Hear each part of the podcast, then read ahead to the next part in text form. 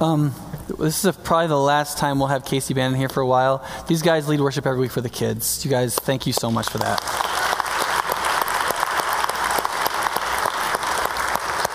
Obviously, if obviously if you needed applause, you would not pick that service to, uh, to do for the church. But still, thank you. You got me. Okay, good.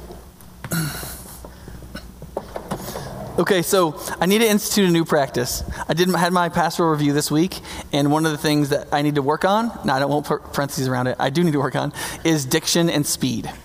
I talk too fast, and I don't even say whole words sometimes. So, if I am doing that, just do this. Okay? You all have the right to do it now. It used to just be my wife's sign, now it belongs to everybody, okay? It will make me, it will break my excitement, but it's still probably worthwhile. So, um, if you're new to us, we're doing a series called The Gospel Through the Bible, which we broke down into several parts. This one's called The New Nation. It's where God, in the book of Exodus through Deuteronomy, is, is creating a new people, the Israelites, for himself to show what he's like in the world. And we just have been through Genesis and Exodus, and we're now to the third book of the Bible, Leviticus. Now, Leviticus was introduced to me as the book where people give up when they're trying to read through the Bible. When I was when I was nine, everybody likes the next dog picture. When I was nine, I um, I came home from a, a children's camp and I had accepted Jesus into my heart. I didn't really know what that meant, but I knew I should read the Bible. I asked my mom, who was a nice nominal Catholic woman, agnostic, if she would get me a Bible, and she said sure. So she went out to the price chopper and bought me a King James Version giant print version of the Bible and gave it to me. Here you go, son. It's a good parent. And so the great thing about that is, is that all the names are spelled phonetically. So there's no like, it's actually easier to read in that sense. So, and I mean, so I'm nine years old reading Genesis, right? Okay, if you don't think that's funny, you don't know what's in Genesis incest, like war. I mean, like all kinds of intrigue. You know, I get that. That's pretty exciting. And I got into Exodus, read through most of that because it's mostly story, right? And then there's kind of a bunch of laws at the end. Of, and I got into Leviticus, and we were sacrificing goats and talking about mildew, and I was like, I should probably skip to another part of the Bible. Um, but later on, when I was a, I became a camp counselor there, um, one of the things that they required every staff person to do is to take a day or take an hour a day to spend with God, to read the Bible and to pray and to, to think and journal and whatever they wanted to do with that hour. And then you had one hour free time, and then you were kids the rest of the time. You just had to not try to kill yourself. Um, and one of the things I read, I was going through this, there were books of the Bible I hadn't read, and I wanted to read, make sure I had read them all at least once. So I got to Leviticus, and I read it, and honestly, I'm just going to tell you, honestly, I found it fascinating. I thought it was incredible. And, um, and I, I, would like, I was like, did you know this is in the Bible? And like all these like older Christians are like, yeah, that's in Leviticus. I was like, yeah, it's really interesting. And they're like, yeah, I mean, there are parts that aren't, but yeah, there are a bunch of parts that are interesting. You're right. So for the, for the next two um, preaching outings for me, I want to take us through um, Leviticus for two main themes that relate directly to the gospel. And, um, Lest you think maybe that, you know, well, what's the big deal with Leviticus? Um, two Bible commentators, Harrison says this um, In this book is to be found the basis of Christian faith and doctrine, and just in Leviticus. Um, Allen P. Ross, who's a commentator on Leviticus, says it should be recognized that Leviticus is one of the most important books of the Old Testament. It not only presents the entire religious system of ancient Israel, it also lays the theological foundation for the New Testament. That's really important. It lays the theological foundation for the New Testament teaching about the atoning work of Jesus Christ. Without Leviticus, the New Testament, the crucifixion of Jesus, and how it relates to us wouldn't make any sense. Okay? And so, without understanding this book pretty deeply, you cannot understand what Christianity means and what the life, death, and resurrection of Jesus means. It's completely dependent on this book but before I get into that, I do want to say a couple things because there's a lot of things people say about um, about the first five books of the Bible, the Torah, um, and there's a, a, lot of people that don't want to believe in Jesus and don't want to believe in God attack the first five books of the Bible as a way of getting rid of the whole Bible. To say, well, don't you know that in the Torah there's all these terrible commandments about slavery and women and stuff, and it's just, it's morally horrific, and, you know, you can't believe in that kind of thing. We're modern, we're enlightened people, and so you got to throw away that whole Bible and just, st- you know, start over. And, and my response to that is, okay, there are some things in the first five books of the Bible that you do have to understand something about divine accommodation, of God revealing into a particular culture in a particular place in a particular time and taking them in a particular direction. And, and, and there, is, there are issues related to that you have to talk about, no, no question. But are you really sure we're doing better? Are you really sure about that? Are you really sure we are so humanly advanced that modernity has taken us so far morally that this is just this morally embarrassing primitive nonsense? Are you sure? Because let's look at how these people were commanded to live. Just a couple verses, okay? So, for example, Leviticus 19, 14, 18. You shall not curse the deaf or put a stumbling block before the blind, but you shall fear your God. I am the Lord. Right? Who can't hear you if you curse them? The deaf, right? Who doesn't know who put something in front of them? The blind. Right? I mean, do you think that the dignity God gives disabled people, blind people, deaf people. I don't know if you, if you understand this, but apart from the Jewish people, there's no other people in the ancient world commanded by their God to do something so economically irresponsible as to care for disabled people. Almost every culture of the ancient world just threw them away. In fact, some of the religions actually allowed you to sacrifice them to your God so you wouldn't have to keep them. It's, it's only this ancient law that said you can't even you can't even curse a deaf person or do anything to put in the way of a blind person. Right? You shall do no injustice in court. You shall not be partial to the poor, nor defer to the great. But in righteousness shall you judge your neighbor. How are we doing on that one, you think? You shall not go around as a slanderer among your people. You shall not stand up against the life of your neighbor. I am the Lord. How do you think we're doing on slander? Among the people. How do you think within a nation, as we talk about each other, among us as people, how do you think we're doing on that? As modern as we are, as developed as we are, as progressive as we are. One of the most disgustingly slanderous cultures I've ever read about. Our willingness for somebody to say, like, like, that, that cook lady, right?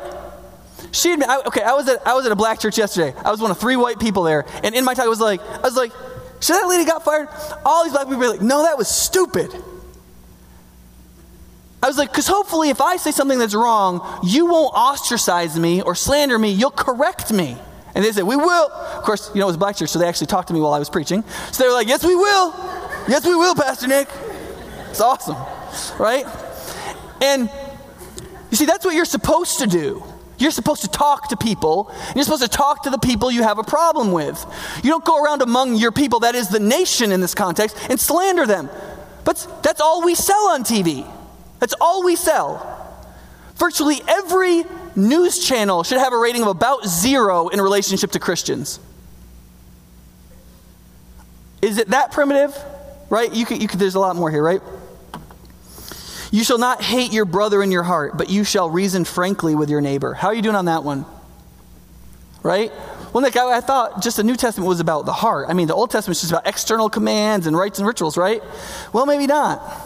And maybe that God has been the same yesterday, today, and forever. Maybe He's always cared about the heart, specifically in relationship to hatred. And maybe He commanded at the very beginning of His people that you are not to hate your brother. In this case, this is not your biological brother. He's talking to the whole nation of Israel. This, if He was saying this to us, it'd be like, You shall not hate your fellow American.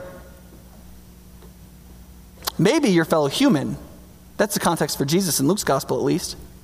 But here it's anybody in the nation, not just your immediate clan or family. You shall not hate them. But what's the expectation? The, expe- the, expectation is you will go and have a rational and reasonable conversation with that person and work it out.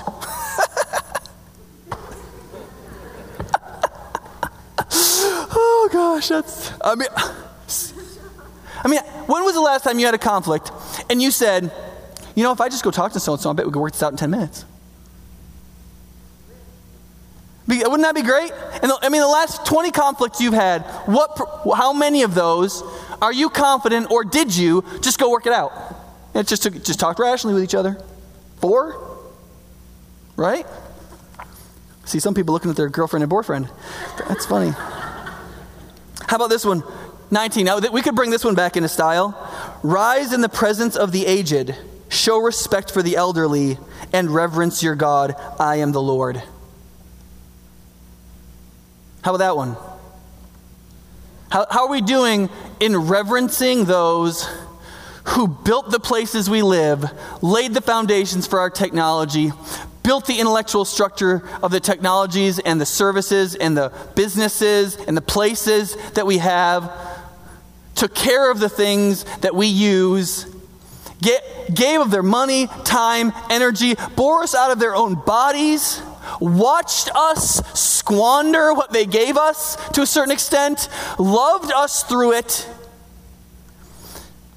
And now, we won't stand up when they walk in the room. We won't go over and talk to them because they're not as interesting as our friends that are our age. We won't listen to them because we know that because they're old, their views must, must be totally irrelevant.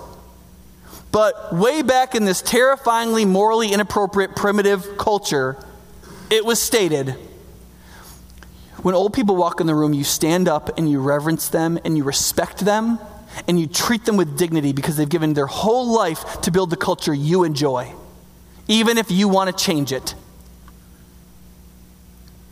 I'm not sure about the primitivism, primitivism of the Torah. But one of the things I think is important to recognize is all these claims about human dignity that are made in Leviticus and the rest of the Torah are all rooted in one thing, and it's actually just God saying this I'm the Lord. And there's one word that conceptually holds that together, and it's the word holy, right?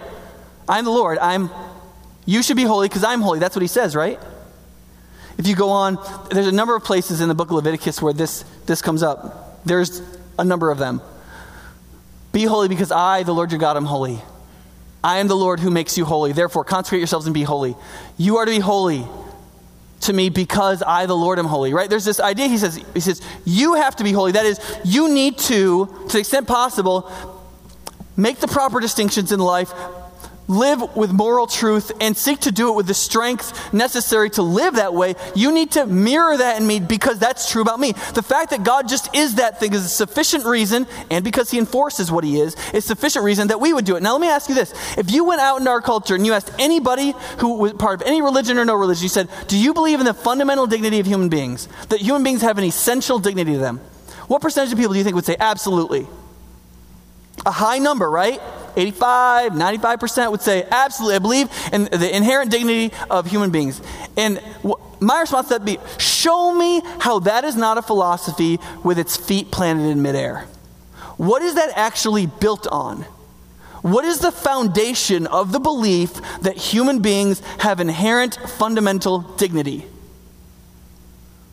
Because here, the argument is because God exists and God has an inherent fundamental dignity he calls holiness.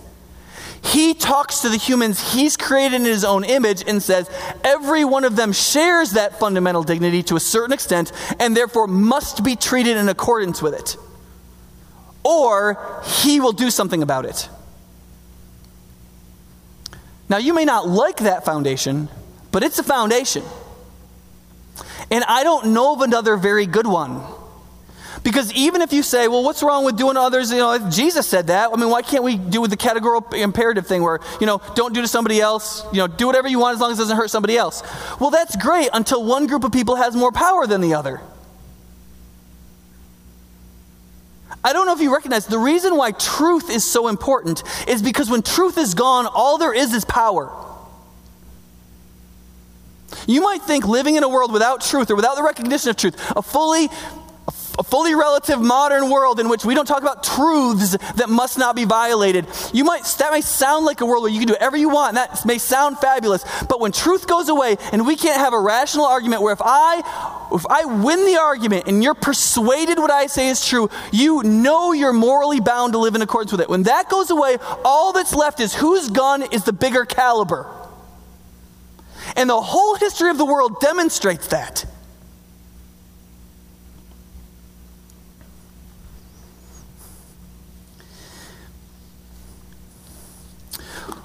It's really hard to get this across, especially in parenting. One of the things that happened at the Gibson house um, about a couple weeks ago is my, um, my mom said that Well, I'll just tell you the story. What happened is my kids, um, they just, you know, they're, my, my two oldest girls, they're, they're, they're, they're girls. And my, particularly my second one is kind of a clothes horse. She just really likes clothes and trying on different clothes.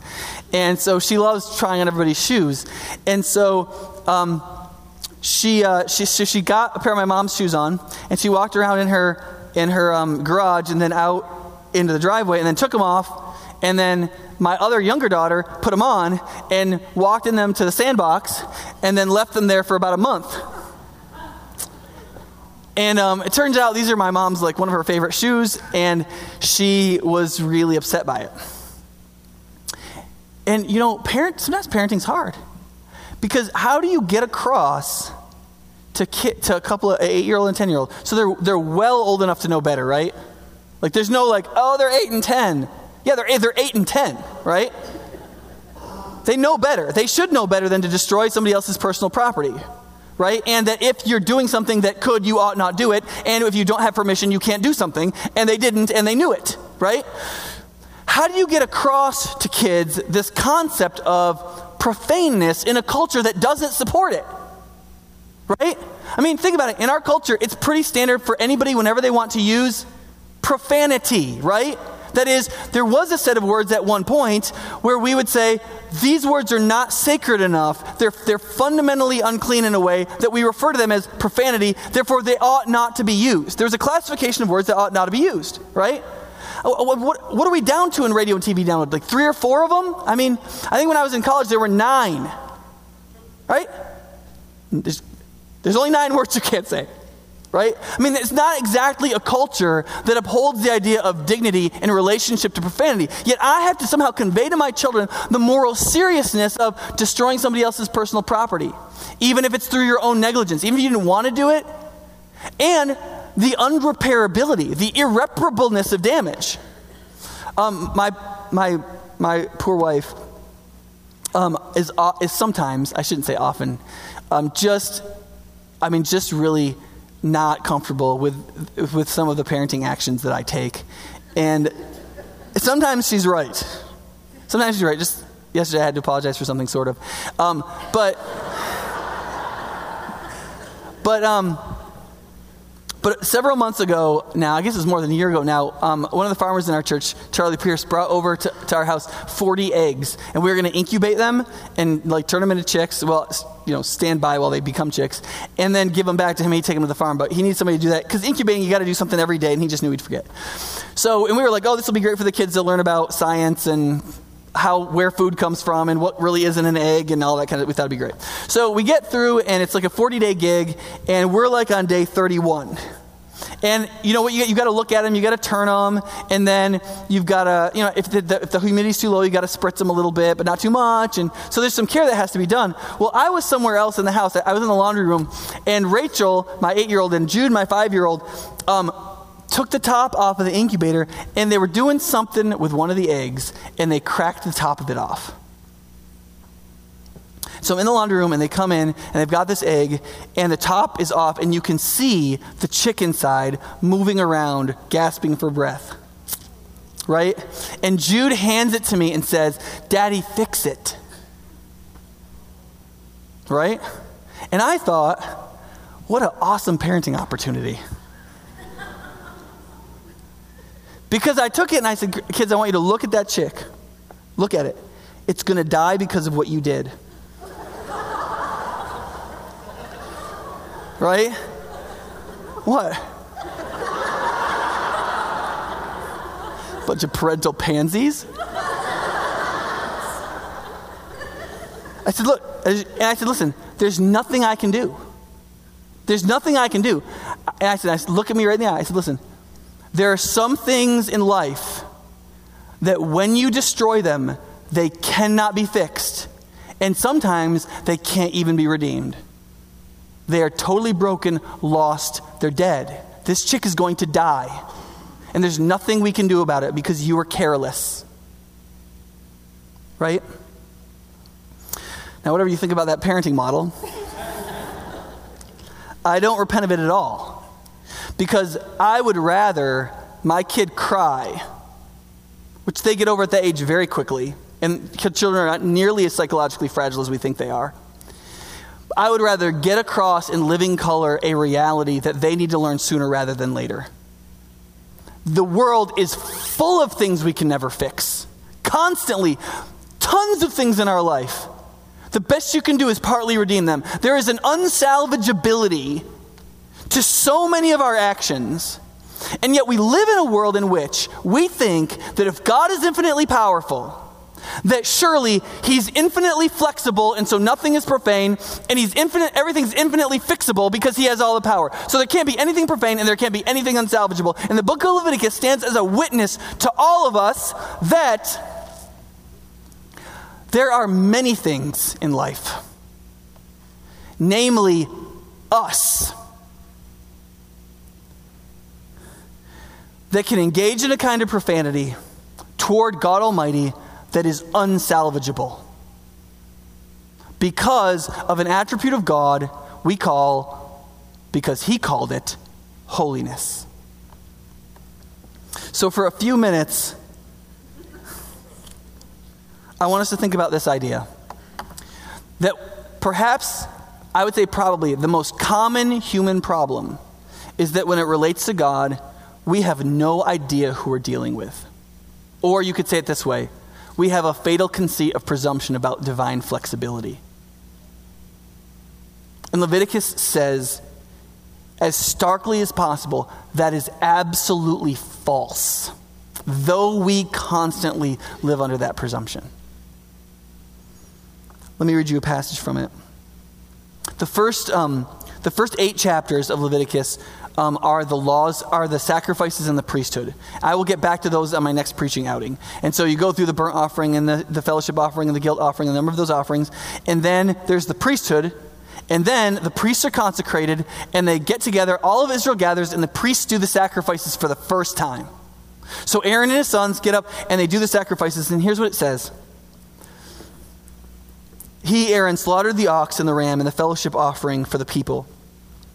He and his sons handed him the blood, and he sprinkled it against the altar on all sides. But the fat portions of the ox and the ram, the fat tail, the, the layer of fat, the kidneys, and the covering of the liver, he laid these upon the breast of the animal. And then Aaron burned the fat on the altar. Aaron waved the breast and the right thigh before the Lord as a wave offering, as Moses commanded. The important thing about those verses is that if you had read the preceding nine chapters, he did it exactly the way God told him to do it. Verse 22 Then Aaron lifted his hand toward the people and blessed them.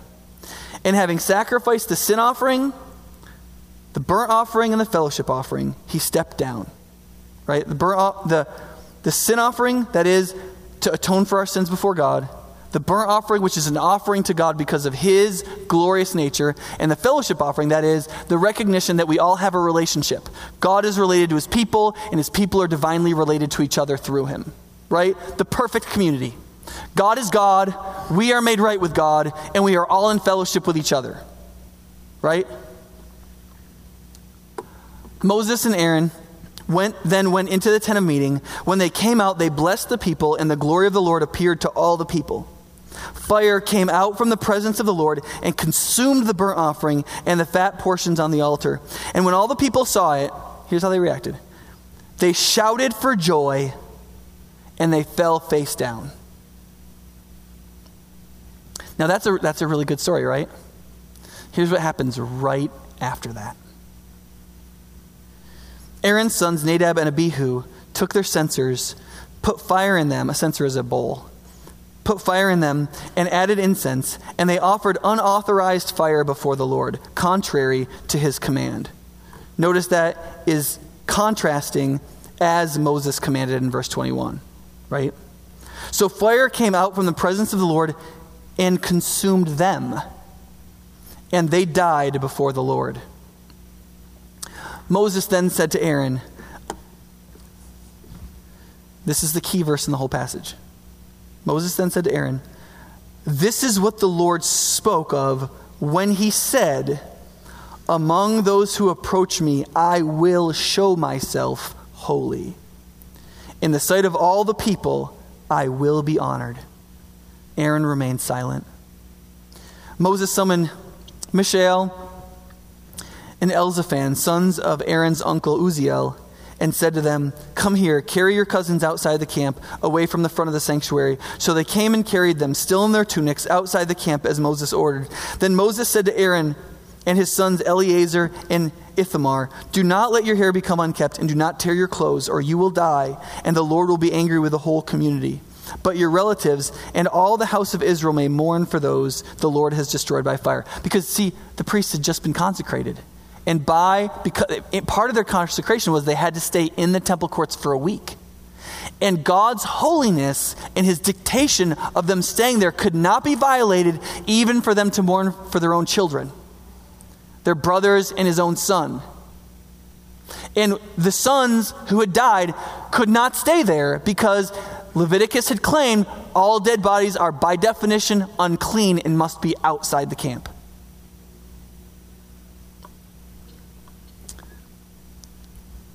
So it says right after that. Do not leave the entrance of the tent of meeting, or you will die, because the Lord's anointing oil is on you. So they did as Moses said, and then Lord said to Aaron, the Lord said to Aaron. So there was a key verse when Moses said something to Aaron. This is one of the only times the Lord says something to Aaron directly. You and your sons are not to drink wine or fermented drink when you go to the tent of meeting, or you will die. This is a lasting ordinance for the generations to come. Now, verse 10. Listen to verse 10. You must distinguish between the holy and the common between the clean and the unclean, and you must teach the Israelites all the decrees the Lord has commanded Moses. Let me get back to that verse in just a second. So there's a couple of things that we need to talk about in relationship to this. The first, the first thing that the whole book of Leviticus teaches us about God's holiness is that mistaking, mistaking in our minds what God's holiness is, is humanity's biggest and most common mistake. If there is a default psychological mistake human beings make in relationship to God, if Leviticus is right, it's about God's holiness and who the heck we're really dealing with. When you look at the story of Israel, holiness is one of the first things God is constantly revealing about himself. The first thing God says to Moses is, Take off your sandals, the place you're standing is holy ground then one of the first things God teaches his people after they become his people. So while he's pulling them out of Egypt, he's revealing that he cares about them, that he's reaching out to them, that he's the, their liberator. But the minute they cross the threshold of becoming his people, and he refers to it as a holy nation, my people, the minute they become his, the minute they become holy, he reveals himself as holy. And that becomes a theme for the next three books. Why? Because people don't believe it. You tell people God is love and they act like you just, you know, said that red is red. You say that God cares about you, you say most things about God, and they'll accept. When you say God is holy, they'll either look at you confused or they'll say, oh, okay, how can you really believe that? This, this idea of the holiness of God is simply the most misunderstood conception about God in relationship to the whole human race. And I'm not talking about non Christians right now, I'm talking about all humans. R.C. Sproul said in one of his talks on holiness throughout the Bible, the holier the person, the more terrified they are at the sudden presence of God. one of the things that you could imagine is you could say, okay, Nick, this is kind of a weird passage because, you know, there are people in the Bible who, like, they kill people or they rape somebody or, like, and then even after the people become God's holy people, Israel, I mean, there's all kinds of, surely there are worse sins being committed among a group of a million people than that a guy, because God showed up, probably in some sense out of worship, takes a bowl, puts coals in it, puts incense on it, and offers it to God. I mean, that's, that's pro- I mean, that's not a big deal. I mean, that's, that's probably not the worst thing happening at that moment among the Jews. Right? So, why do both of them get burned to death by the consuming fire of God?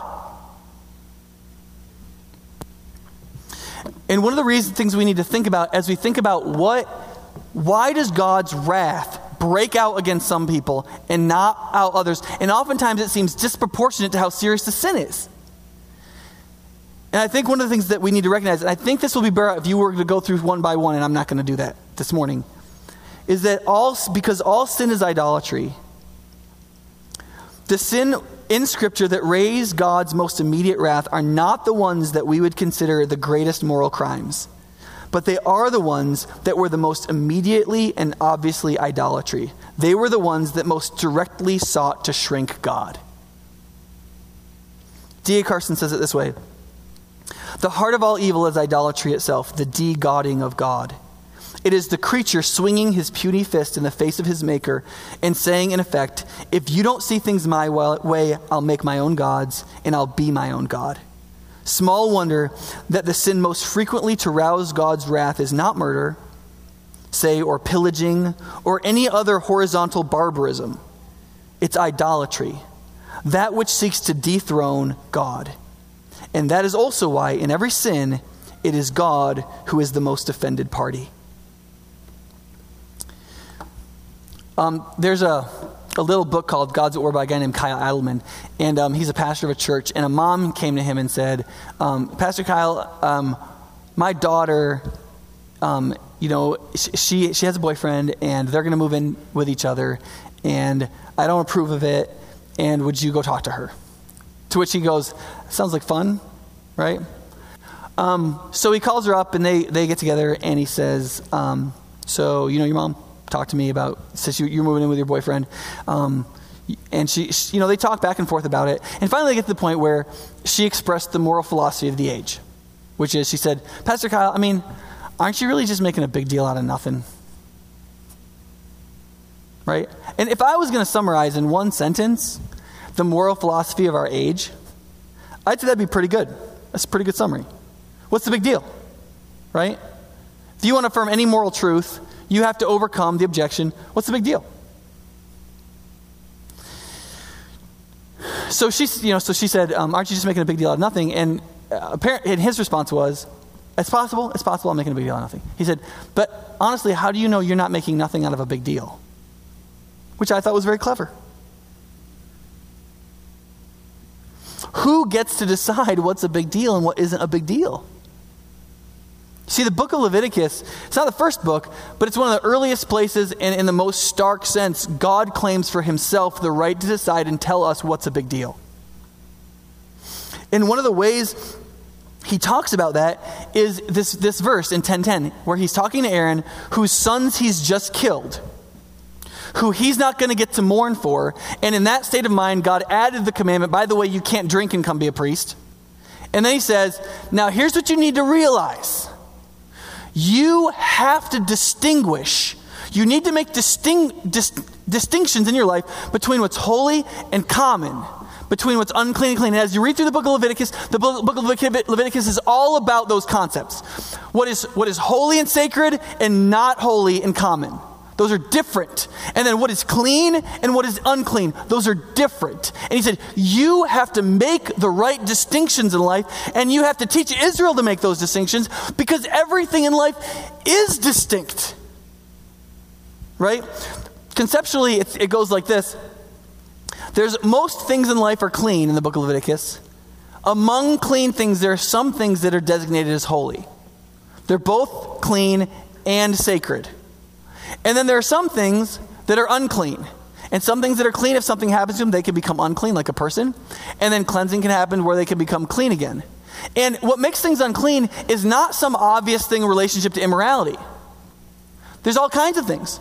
Disease can make you unclean, deformity can make you unclean, um, sex can make you unclean, death can make you unclean. All that stuff can make you unclean. And you can also be cleansed in most cases.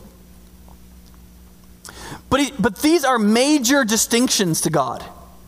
And when God says to Aaron, listen, you got to make these distinctions, I think that's very relevant when we talk about our disconnect with the concept of holiness because one of the things that legitimizes idolatrous human beings to not understand who they're dealing with and do whatever they want is breaking down distinctions. That's how you morally legitimize what you want to do. You make it like something else that nobody can object to. Right? So, okay, I don't, I don't know, and I don't really care what you think about the Supreme Court case um, on defense of marriage this week. But basically, what's the argument culturally? The argument is the people that are for the defense of marriage say there is a distinction between a couple of opposite genders and a couple of same genders. Those are different things. That's a legitimate distinction, right? That's the claim of that law, right?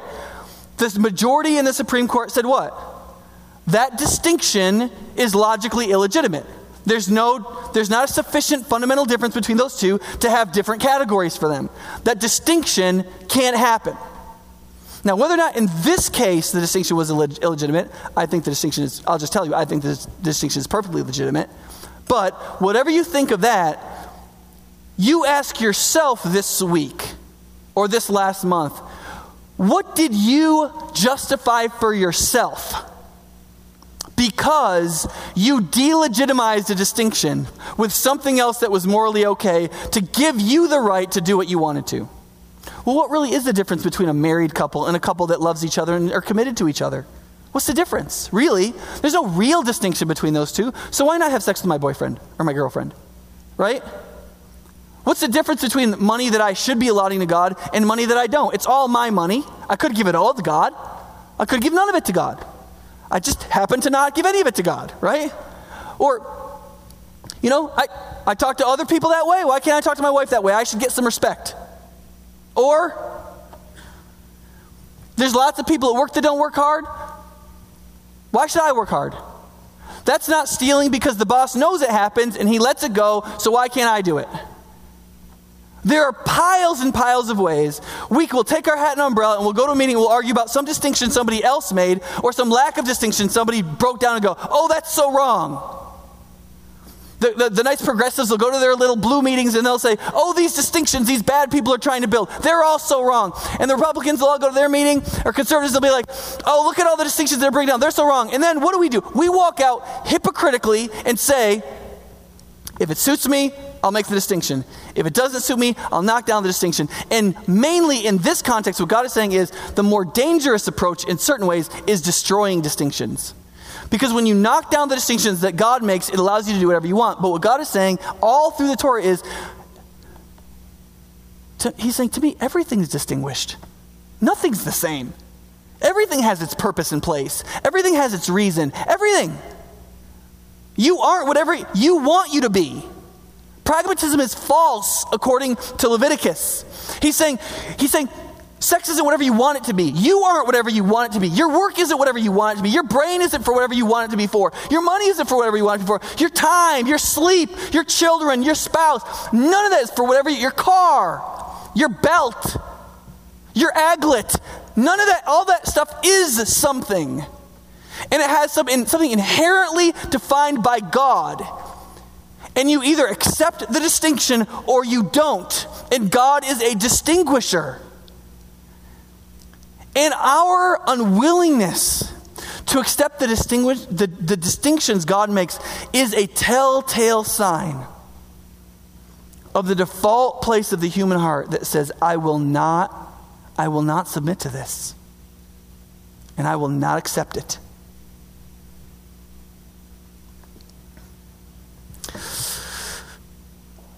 Let's move on. So you might say, okay, Nick, you're talking a lot about holiness. You better define it. And so here's my, here's my shot at a definition Holiness is the sacred dignity of God, produced by the confluence of his sacred separateness, his moral perfection, and his divine transcendence. It is the sacred dignity of God produced by the confluence of his sacred separateness, his moral perfection, his divine transcendence.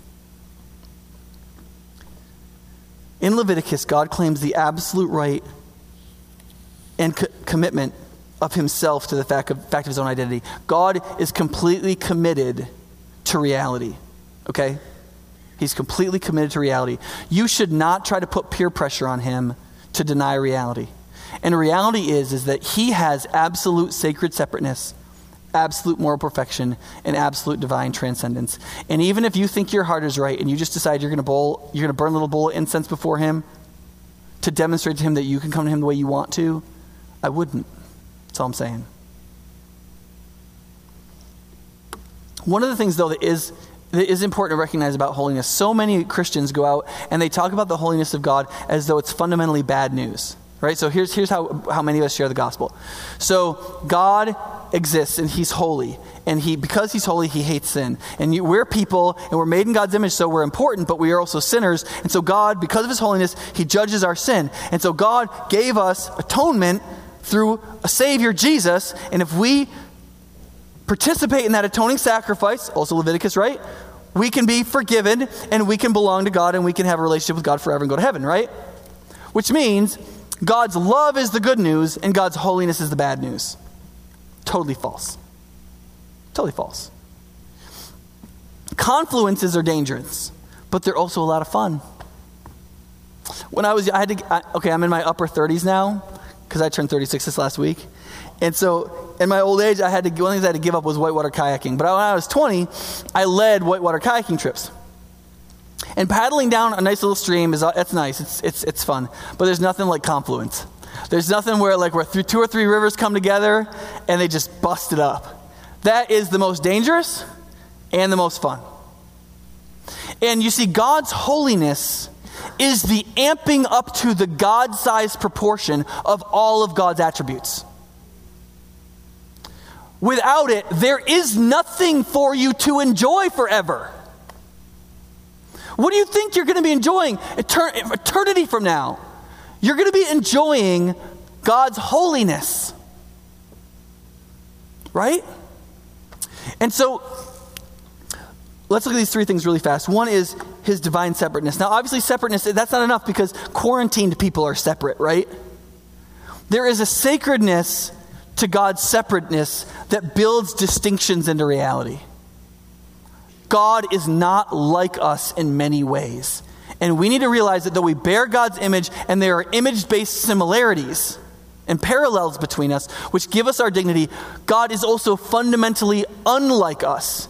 There's, in, modern, in the modern world, most people are dramatically committed to the, the, the concept of God's immanence. God is right here. I feel his presence. Let's sing a song about feeling God's presence, even though none of us do.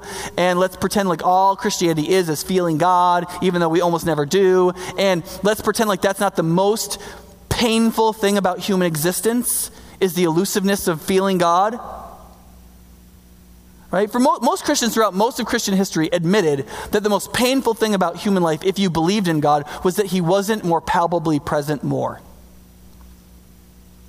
It's only in this age, the psychological age, where there's some kind of skill of tramping up some psychological sense of some other in our head so that we can feel God with us all the time. And I'm not against um, seeking the presence of God. I think it's very worthwhile. I think we should do it all the time. And most of the time, it's going to rely on faith. We're going to have to believe that God is transcendently aware and looking over us and care through his providence and will oftentimes answer us through other means he chooses as indirect so that he fosters faith. But one of the things that people are not deeply committed to is the supreme otherness of God, his transcendence. He's not like you. He's not like me. He doesn't think like me. He doesn't think like you. And that's one of the reasons you would have never come up with Jesus. You would have never thought Jesus up says that at least two places in the Bible. It says it in the Old Testament in Isaiah 55. You know that place, that verse you love to quote that says, "For no, I, or no, that's a different verse where it says, my, "As my thoughts are higher than your thoughts, so are my ways higher than your ways," declares the Lord. And then it goes on, "As the heavens are higher than the earth." And remember that verse? Read just before it. Just before it is grace. That through faith, people don't get what they deserve. How does chapter 55 start? Come, you who have no money. Come buy and eat. Bread without cost. And then it goes into the gospel. People getting what they don't deserve at the cost of God. And then it says, because my ways are higher than your ways, you would never have thought this up. It's not some it's not just a general statement about God being higher than us. It specifically relates to how God saves, delivers, and redeems human beings. He says, you would have never thought that up. If we were thinking up a salvation, most of us would, if you were God, I would probably not get saved. Because what you would have thought up with, I would never have been able to live up to. There's this enormous blessing to the supreme separateness of God, which does not destroy, as most modern people want it to, the idea that we can say things about God. Because the minute God steps into human history and reveals, that presumes we can say and know something about God. Not exhaustively, but really. I don't have to know everything there is about my car to turn the key and drive it. And I don't have to know everything about my wife's physiology to love her. And there are innumerable things about God we don't understand. And it's one of the reasons why revelation is such a grace. Because the God we could never completely understand condescended that we could have the joy of understanding as much as we could. I don't even think in eternity we'll know everything there is to know about God, but I think we're going to know a lot more. The second part of holiness is his moral perfection. Some people think that's all there is to holiness, but it's not. That's divine righteousness, which is part of God's holiness.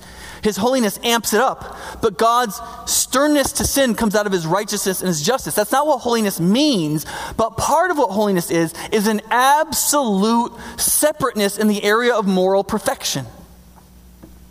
So when Isaiah says, you know, so God shows up in the temple, and there are angels flying around saying the only attribute of God said three times for emphasis in the whole Bible holy, holy, holy. The seraphim, which, as far as we can tell from Scripture, exist as angels to praise God, they have not one set of wings, they have three. Three. With one wing, set of wings, they fly. With one set of wings, they cover their feet, their createdness, and with one set of wings, they cover their eyes out of reverence. These are not sinful beings, are they? These are not sinful beings. These are the angels that delight in worship, and they cover their face and their feet out of reverence for the one they praise. And, and, what is, and what does Isaiah say when he realizes that this God is present? He says, Woe is me. And why? Because he's small, because he's created? No, because he's wicked, he says. I am a man of unclean lips, and I live among a people of unclean lips, and now my eyes have seen the Lord. It's God's moral perfection, but also it's what, and this is hard for us, it's God's divine majesty. Now, we don't have kings, right? Like, who has divine majesty to us? Right? The only person I've ever heard a Madisonian talk about with any sense of majesty is the Dalai Lama. Man, Madisonians love that guy. They just think, I, I don't know, they just think he's great. I've never met him, so I'm not to say anything about it. Or maybe, you know, when Steve Jobs was alive, people would have treated him with like reverence or something. Um, but I remember when I was at a church, and a younger person was who was not dressed as much as well as the older person would have liked was they were they were talking about dress and the the uh, the, the older person said you know um, you know why don't you just dress nice for church? And the younger person was like well because this is how I dress and he's like well um, you know what would you wear if you're going to go see the president? You know where this is going right? Right? God's more important than the president so if you dress nice to see the president you got to dress nice for church right? Which is not terrible logic right? And so the guy goes I would wear this. He's like you wear that to see the president. He's like who's the president right? I mean, that's, that's, not a, that's not that uncommon a thought. I mean, outside the military, most people are like, who's that guy? Who's he to tell me? What's the. Mm. We have no sense of divine majesty. There's nobody that's so far above us that we go, whoa. And so to communicate this is incredibly difficult. But why is Isaiah so terrified? Like, if there was some guy who was separate in his lifestyle, morally perfect, but you could beat up really easily, would you be terrified if he showed up? Probably not. Right? He's like, hey, he's like, I might be scrawny, but you're doing the wrong thing. You just punch him. Right? But the thing is, is that it's God's divine majesty. And so Isaiah was like, I'm toast. I'm dead. I'm gone. There's, my whole life is taken apart. I'm un, he says, I'm undone. I'm unknotted. And then he finds out God wants to redeem him, not kill him. And he wants to redeem all these people of unclean lips. But he doesn't say, Oh, don't worry about it, Isaiah. What does he do? One of the angels goes to the fire and takes out a coal and burns his face. Like we just read over that. Because, well, apparently Isaiah could talk, so his lips must have not been too swelled. But it says the angel flies to the fire, takes a coal, and puts it on his lips. Which, and then he says, Now you're okay. Your sin has been atoned for. thank you. I won't need Botox. You know what I mean? Like, because the holy God neither says, it's okay, nor you're dead. What that means is that every attribute of God, the reason holiness comes in at the center is that every attribute of God becomes what it is through holiness. It comes through this confluence of three pieces, and it comes through and it fires through these three pushes. It's like a kayak coming down the confluence of three rivers. So, what does it mean that God is good? Well, God's goodness connected to his complete separateness and proper distinction, his moral perfection, and his divine majesty blasts forward what goodness looks like. He is good like this. And he's righteous like that. And he's loving like that. And he's long suffering like that. And he's compassionate like that. And he punishes sin like that. Everything that can be said about God. That's why you could sing forever, Holy, Holy, Holy is the Lord God Almighty, over and over and over again, because it would get at everything. And not understanding that, not accepting it, and not caring about it is the default of every human heart, and it is the greatest tragedy of existence. And the, one of the saddest things about that is that God's holiness ought to be good news. God's holiness caused these people, when they saw it, to fall down on their face. They did fall down on their face because they were terrified by it. But the emotion it stated explicitly they were having was joy when they saw God who had responded to their sin offering, they were right with him. He'd responded to their burnt offering, their declaration of his divine majesty, and he'd responded to their fellowship offering, that they really were one people together and he was their God. And as the fire came out and consumed the offering, that is demonstrating its acceptance. What does that point to in the New Testament? The resurrection. What is God's acceptance of the cross? that he raised Jesus from the dead. It, the Bible does not say Jesus raised Jesus from the dead. It doesn't say that. It says God raised Jesus from the dead. That is, the Father looked at the sacrifice of the Son, and the fire of his acceptance came out and raised him from the dead. It was a demonstration of his acceptance of it. And so when God's fire comes out from the opening of the tent of meeting, out from his presence, and consumes the sacrifices, I accept this, which terrifies them because it's fire but they're full of joy because the God of divine majesty, of perfect distinction, and of moral perfection is their God. He's their God. And all through Scripture, it keeps saying over and over again, therefore, I mean, we don't use these words, but ascribe to the Lord. Say that this belongs to the Lord the glory due his name. Worship the Lord in the splendor of his holiness. Do you worship? Why do you worship God? Do you worship God be, just because he loves you? Because he's nice to you? Because he's going to help you? Because you're sure your life is surely going to turn out the way you want it to? Because you're going to get better from that disease? Because your kids are going to turn out right? Is that, is that why you worship God? Or do you worship God in the splendor of his holiness. Do you love that about God? Because that's what the psalmist loved about God. 96 9, worship the Lord in the splendor of his holiness. Tremble before him, all the earth. Do you see? He didn't think that that was psychological craziness. He didn't think that that was some kind of Freudian, like Victorian repressiveness, that you would be terrified and full of joy at the same time. He called that being human and knowing what God is. That, that was what it would do in you. You would worship with joy the splendor of God's holiness, and you would be terrified in all the earth.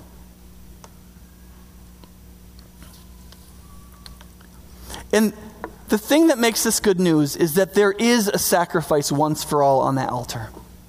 That the God of perfect distinction, of absolute moral purity, and of divine majesty, there was a sacrifice that he didn't just dictate, but he himself provided that he laid on the altar that was dear to him, and then he demonstrated his acceptance of him by raising him from the dead Jesus. And it is offered to you so that you forever could fall down before this God of divine, splendorous holiness and be full of joy. Because he has made you holy. So that the one who said, Be holy because I am holy, provided the holiness that he demanded in his son. It says it this way in Hebrews 10 11 14 in the New Testament. Day after day, every priest stands and performs his religious duties. Again and again, he offers the same sacrifices, which can never take away sin. But when this high priest, Jesus, offered for all time one sacrifice for sins himself, he sat down at the right hand of God, and since that time he waits for his enemies to be made his footstool, because by one sacrifice he has made perfect forever those who are being made holy. Let's pray.